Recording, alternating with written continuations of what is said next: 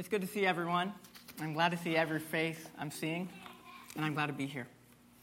Um, for those who want to turn there, our passage this morning comes from the book of Exodus, chapter 20, verse 7, which is an excerpt from the Ten Commandments. About uh, a, year, a year and a half ago, we were going through a series on the Ten Commandments in, in children's church, and we had to teach commandment number three, which goes like this You will not take the name of the Lord your God in vain, for the Lord will not hold him guiltless who takes his name in vain. How do you teach that to a group of kids? I honestly don't remember how it went that day, but I do remember thinking to myself, I could probably, you know, I could use a little bit more learning from this commandment. I could understand it a little bit more.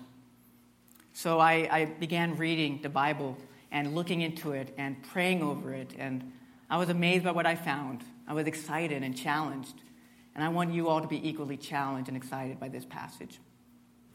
So, what is God getting at exactly? Did you notice that the commandment came with a warning? The Lord will not hold guilt with those who take his name in vain. Taking God's name in vain makes you equally guilty of sin and deserving of God's wrath as any other sin you can think of. God wants us to treat this seriously and not to dismiss it. So it, we need to know what he means. Have you ever thought about what this commandment means? Have you ever considered whether or not you're breaking this commandment? Let's pray together. God, Father, we do not want to take your holy name in vain. We know you're mighty and powerful, gentle and good. Give us grace today to read and understand your word. Teach us how to keep from breaking your third commandment and help us by your Spirit glorify your name in our hearts and in our life. Amen. To give you an idea of the direction of today's sermon, we're going to first talk about names and specifically the importance of God's name. Secondly, we're going to cover one important implication of this command. And finally, we'll cover several ways we might take God's name in vain. It won't be a comprehensive list, but we will cover four specific ways. Let's, let's begin then. What is God's name? To understand that, it's good to first talk about what a name is. Uh, for the most part, we have names not for our sake, but for the sake of others. When was the last time you used your name for your own direct benefit? You already know who you are. You give out your name so that others might know who you are. And in biblical times, your name would have been used for more than just identifying you. Uh, names were a way of defining you. Names pinned you down, put you inside of a box, and summarized the very essence or the circumstances around you. This is why Moses was given the name he was given by the Egyptian princess who rescued him from the river. The name Moses means to draw out of the water or to rescue from the water. Moses' name then tells others a little bit about him and where he comes from. We also see throughout the Bible that people aren't bound to a certain identity. Their names can change. Sometimes a person would change their own name, and other times God Himself would change a person's name, mainly when He had a special plan for that person. This is why Abraham was renamed from Abram to Abraham. The first meaning father, and the second meaning father of many. God had a special plan for Abraham, and his name was meant to show this. So we see that in biblical times, names had an intentional significance. In light of this, we can remember that when Moses was with God at a burning bush, he asked God for his name. What was Moses actually asking when he asked God to reveal his name? I want to really drive in a point here that he was not asking for a name in the way we would understand it. He was not asking for an ID card. In fact, early in the conversation, God has said, I am the God of Abraham, of Isaac, and of Jacob. Introductions had already been made. So instead, I think what Moses was trying to figure out here was what in the world was he going to tell the Egyptians and the Israelites when he arrived on the scene and announced the Israelites were to be set free? On whose authority is this being commanded? Who is this God who makes such bold commands? Keep in mind that since Moses grew up in the ways of the Egyptians, he would have known many of the false gods the Egyptians worshipped, and each of these gods had their own domains. Uh, so we had like the god of rivers, the god of agriculture, the god of warfare, and so on. So Moses was asking God for his name because he was looking for a way to define God and get a better understanding of who God is. He was asking, Who are you and how can I pin you down? Where do you come from and what is your essence? What is your domain and your level of authority and influence in this world? How does God respond? As we said earlier, names are for the benefit of others, and this is especially true of God's name. God tells Moses, I am that I am, so you may call me I am. This took away all hope that Moses had for putting God inside of a box. The name is simply I am. It means that God is eternal, having had no beginning point or moment of birth, which sets God apart from everything we've ever known. God is literally out of this world.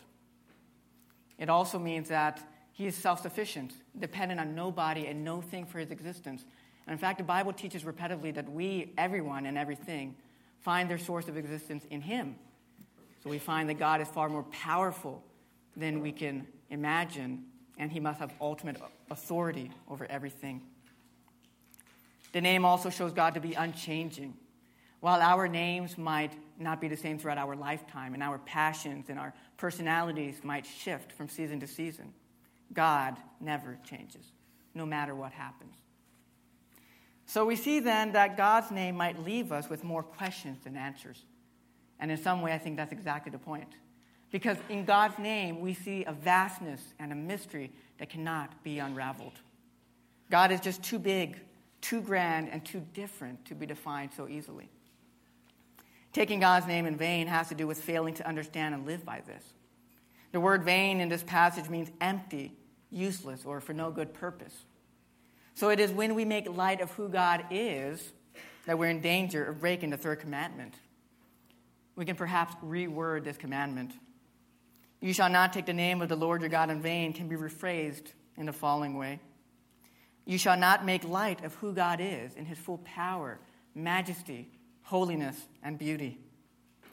You could even phrase it rather than as a do not statement, as a do this statement in this way Acknowledge God's greatness and holiness in everything you do.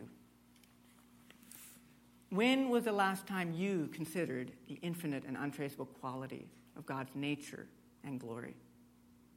When you pray, did you make time to sit quietly and reverently before God, your Creator, and just enjoy being in His presence? When was the last time you were amazed by simply who God is? God wants to be known this way. So when you spend devoted time to God, or even just throughout your day, take time to consider who God is for no other reason than to be amazed by Him. Before we go on to discuss specific ways we might take God's name in vain, it's good for us to, to stop and consider an important implication of this command. In order for us to obey this command, to uphold the honor of God's name, we must know God, at least in part. We shouldn't brush by this idea. God wants to be known. And this is one of his deep desires to, to be known by men and women everywhere, and not just as great, but as the greatest, the most glorious. And if it's true that God wants his name to go out into the world, then it's going to happen. There's no doubt about that, because God's will is unbreakable. God wants to be known, therefore, he will be known. The question then is how will God be experienced and known? When God makes his name known, there are only two possible reactions. We can either embrace God, submitting our lives to him, or we can reject God, setting ourselves against him. There are no alternatives. The way you come to know and experience God in your life will be dependent on which of these two paths you take. For the Israelites, who witnessed everything that God had accomplished in Egypt to rescue them from slavery, they came to know God as their Savior and Redeemer, their protector and their sustainer. For them, God was salvation, so they worshiped Him as a result. Pharaoh was also a firsthand witness of God's power, but instead of saying, Okay, Moses, you and your people are free to go to the mountain and, and worship God. And by the way, can I come too? No, instead, he set himself against God. So he came to know God very differently coming to know him as powerful enemy and destroyer. In either case, whether Jew or Egyptian, God's name became known, and known on a personal level, experienced. Our personal experience of God, too, will either be as our loving Savior and Lord, or as a fearful judge and destroyer. This has to do with the warning attached to Commandment 3. You shall not take the name of the Lord your God in vain, for the Lord will not hold him guiltless who takes his name in vain. In what ways have you hardened yourself against God? It might not be your whole lifestyle. Then again, it may very well be your whole life, but maybe it's just certain areas of your life. In what ways are you resisting God's will for you to know Him and to call upon His name? Turn away from these things and seek God earnestly now that you might experience Him as your Savior and your friend. Or as the, the prophet Isaiah writes, Seek the Lord while He may be found, call upon Him while He is near. Now, I think it would be good to discuss a few specific ways that we're prone to take God's name in vain. First, the Israelites would have heard this and understood that they should not take God's name in vain or use it as a curse.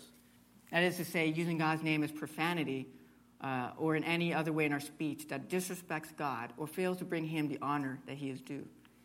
This is also probably the most common interpretation of the command that I've heard growing up, and it's a good place to start.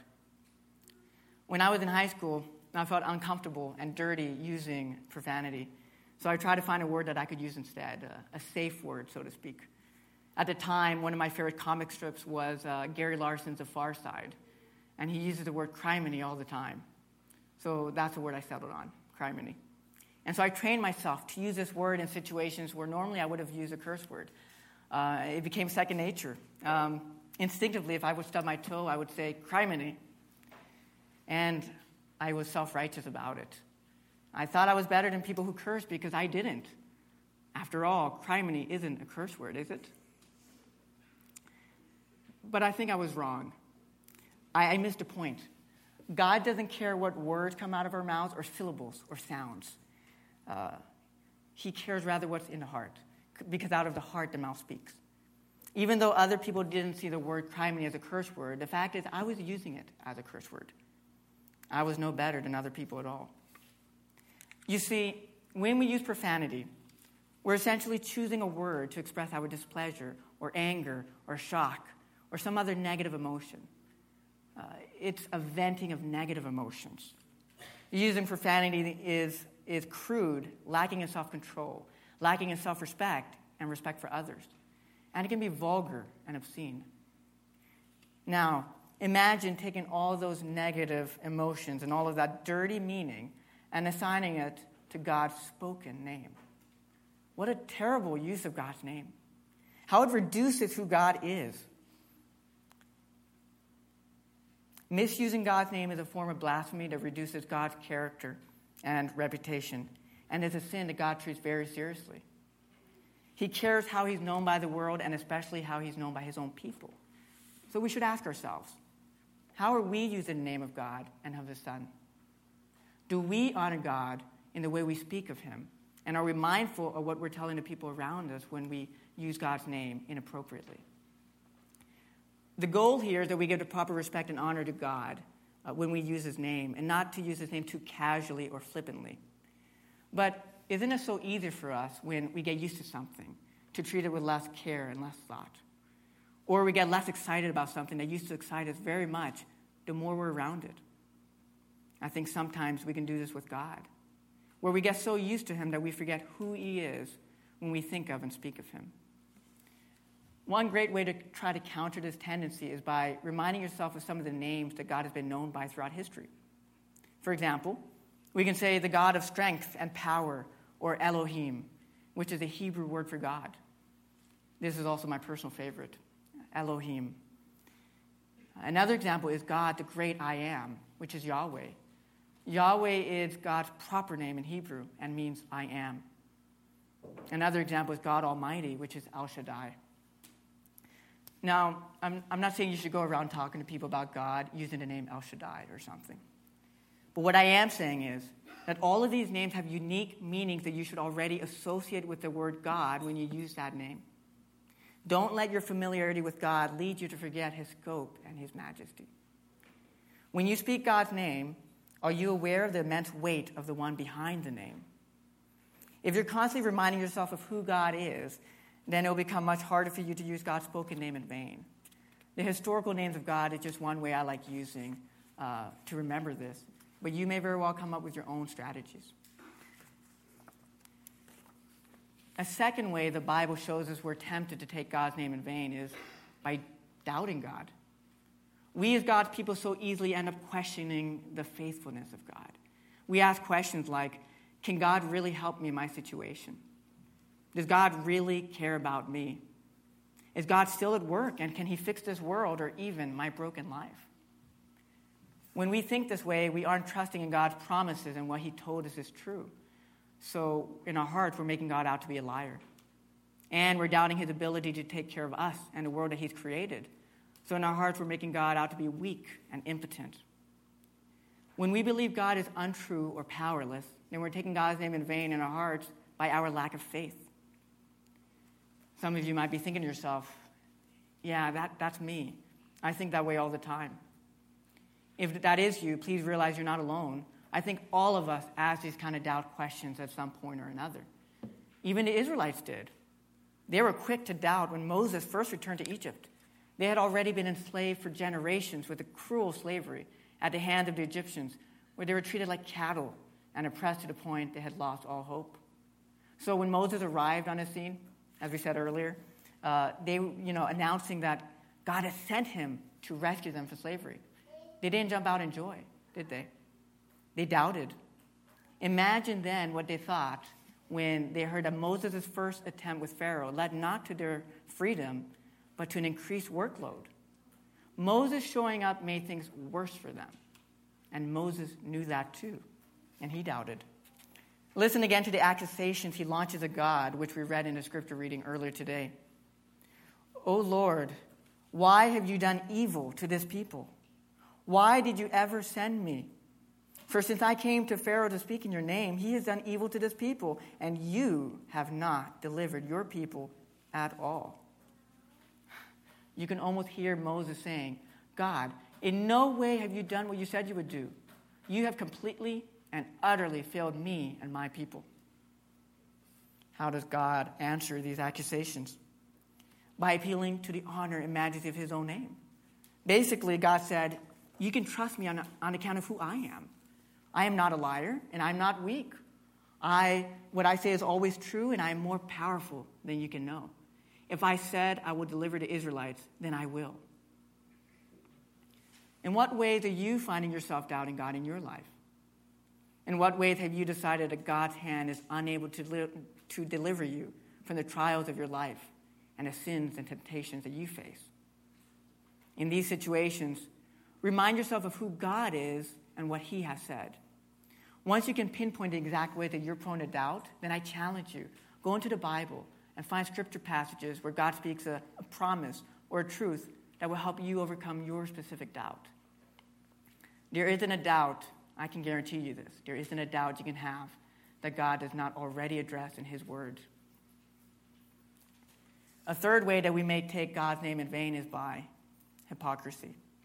God has chosen to place His name his reputation on us, his people. In a world that hates the one and true God, when you claim to follow after God and then live a life that does not match that claim, the people around you will see that and think less of God. They will scoff at God because what God's people do down here below is a reflection of God's character and who He is. Those who are not saved don't typically look at the evils that the church has done throughout history and continue to do today and think to themselves, you know what? I want to follow God even more now, but I'll make sure to stay away from that particular group of people. No. Instead, what Paul writes in Romans is true. While you preach against stealing, do you steal? You who say that one must not commit adultery, do you commit adultery? You who abhor idols, do you rob temples? You who boast in the law dishonor God by breaking the law. For as it is written, the name of God is blasphemed among the Gentiles because of you. Or in Jeremiah, God himself speaking, Will you steal, murder, commit adultery, swear falsely, make offerings to Baal, and go after other gods that you've not known, and then come and stand before me in this house, which is called by my name, and say, We are delivered? Only to go on doing all these abominations? Has this house, which is called by my name, become a den of robbers in your eyes? we see here, besides the idea that hypocrisy brings down God's name, that the temple of God bears God's name. We who have the Holy Spirit living inside of us are also temples of God. And so, therefore, we bear God's name. This is His choosing, His will. God's character is represented in His church. When we live in hypocrisy, we take God's name in vain because we don't honor God enough to obey Him. But on top of that, our hypocrisy may lead people who have no faith in God to also take God's name in vain because they see our double lives and curse God. I think parents can understand this idea pretty easily. If your child does something crazy in public, sure, the kid looks like a fool, but at the same time, uh, people will think that's a reflection of you as a parent. Or in the workplace, we have dress codes and other policies that dictate what we do so that a company doesn't look bad. Uh, several weeks ago, when I dyed my hair, one of my colleagues uh, immediately, she was actually a director, in fact, immediately asked me, Are you actually going to meet with clients in that way? My appearance was seen as unprofessional and a poor reflection on the company. The same thing can happen within a church. We don't want the gospel message to be dismissed because our lives don't match our testimony. God's name and reputation is tied to the actions of his people. Let us be mindful of that and remember that we're ambassadors for Christ. Let us then make every effort to live lives worthy of the calling we've been called to. Quick note here not being a hypocrite doesn't mean being perfect. In fact, we shouldn't pretend that we're sinless. Uh, what brings us together, God's people, is the way we recognize our weakness and our sin and, and our need of God. So, the way we, we respond to our sin can be quite a strong testimony to others showing God's grace and His power. The hypocrisy we're talking about here has to do with patterns of sin and areas in your life that you're less willing to give over to God or perhaps don't care so much about. The question you you should ask yourself is Do you care much about your sin? Does it bother you at all? If you're actively fighting against your sin and seeking God's strength and guidance during those times, but not always overcoming your sin, I wouldn't label you as a hypocrite. Instead, I would say you're a Christian in daily need of Christ. You're a sinner in continual need for Christ. Keep going to Christ as you wrestle with your sin, and remember then your constant need of Him. And that leads to our final point. A fourth way we might take God's name in vain is by rejecting the one He sent for us. Jesus repeatedly taught His disciples that He and the Father are one. And if you've seen Jesus, then you've seen the Father. When we reject Jesus, who was sent by God, then by default, we're also rejecting the one who sent him. This is important. Saying no to Jesus means saying no to God Almighty. In Philippians 2, Paul writes Jesus, though he was in the form of God, did not count equality with God a thing to be grasped, but emptied himself by taking the form of a servant being born in the likeness of men. And being found in human form, he humbled himself by becoming obedient to the point of death, even death on a cross. Therefore, God has highly exalted him and bestowed on Jesus the name that is above every name, so that at the name of Jesus every knee should bow, in heaven and on earth and under the earth, and every tongue confess that Jesus Christ is Lord, to the glory of God the Father. There are many things in this passage that we can perhaps talk about, and many things that are difficult to understand. But what I want to focus your attention now is, uh, is that Jesus, who is by nature God, was given the name that is above all names. How can this be? Didn't he already have this name since he's God? Um, since before creation, since eternity past, and certainly before coming uh, to earth as a baby? Of course he did. He definitely had this name. He is God. But we see from this passage that when he became human, he emptied himself of the glory that came with that name. And then he earned back that same name by what he did as a God man. He earned the name in a way that none of us could. He did this by living a life that was perfect before God, sinless in every thought and in every deed. In every way, Jesus honored the name of God by his obedience. Even Jesus' death is a purposeful act of obedience, and God the Father was pleased in him. Because of Jesus' obedience, especially on the cross, the Father exalted him, giving him the name that is above all names, to the Father's glory. That is to say, Jesus receiving glory in turn glorifies God the Father. God is pleased in saving and redeeming sinners, us, through Christ. And this gives glory to God. The Bible is very clear about that. What does this teach us about God? I think that what we learn here is that God shows the glory of his name most powerfully in the way he loves and takes care of his people, and especially in the way he saves and redeems his people. In the Old Testament, the Exodus was the amazing salvation story that the Jews kept coming back to over and over in their memory because of the way that God chose to rescue them with mighty and terrifying acts of judgment. But today, we remember and celebrate the cross because those same mighty and terrifying acts of judgment that belonged to us were instead placed on Jesus on the cross. God chose to take upon himself the death that should have been ours.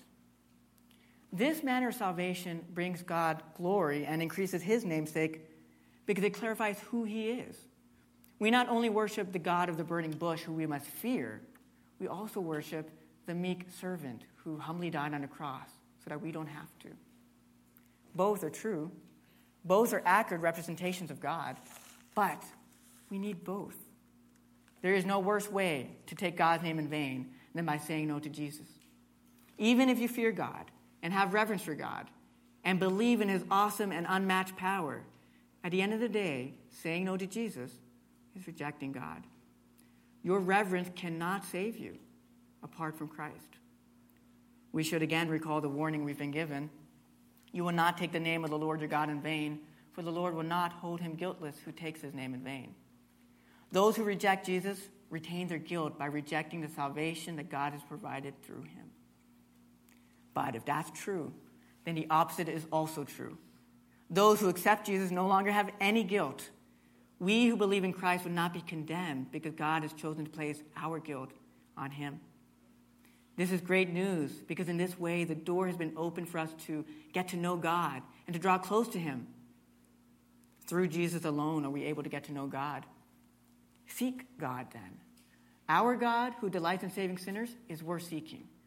No one who earnestly seeks God is ever disappointed. As you seek God and begin finding Him and, and learning more about Him and experiencing Him in your life, you will find that your love for Him will grow and you will become more and more amazed by him. Do you want to obey commandment number three? Do you want to take, rather, do you want to honor the name of God in your life? Then seek God, find him, know him. That is the only way to, take, to keep from taking God's name in vain. But to do this, we've really got to fly to Jesus. We can only follow this command through Jesus because only through him do we truly see the splendor of God's name revealed. Let's pray.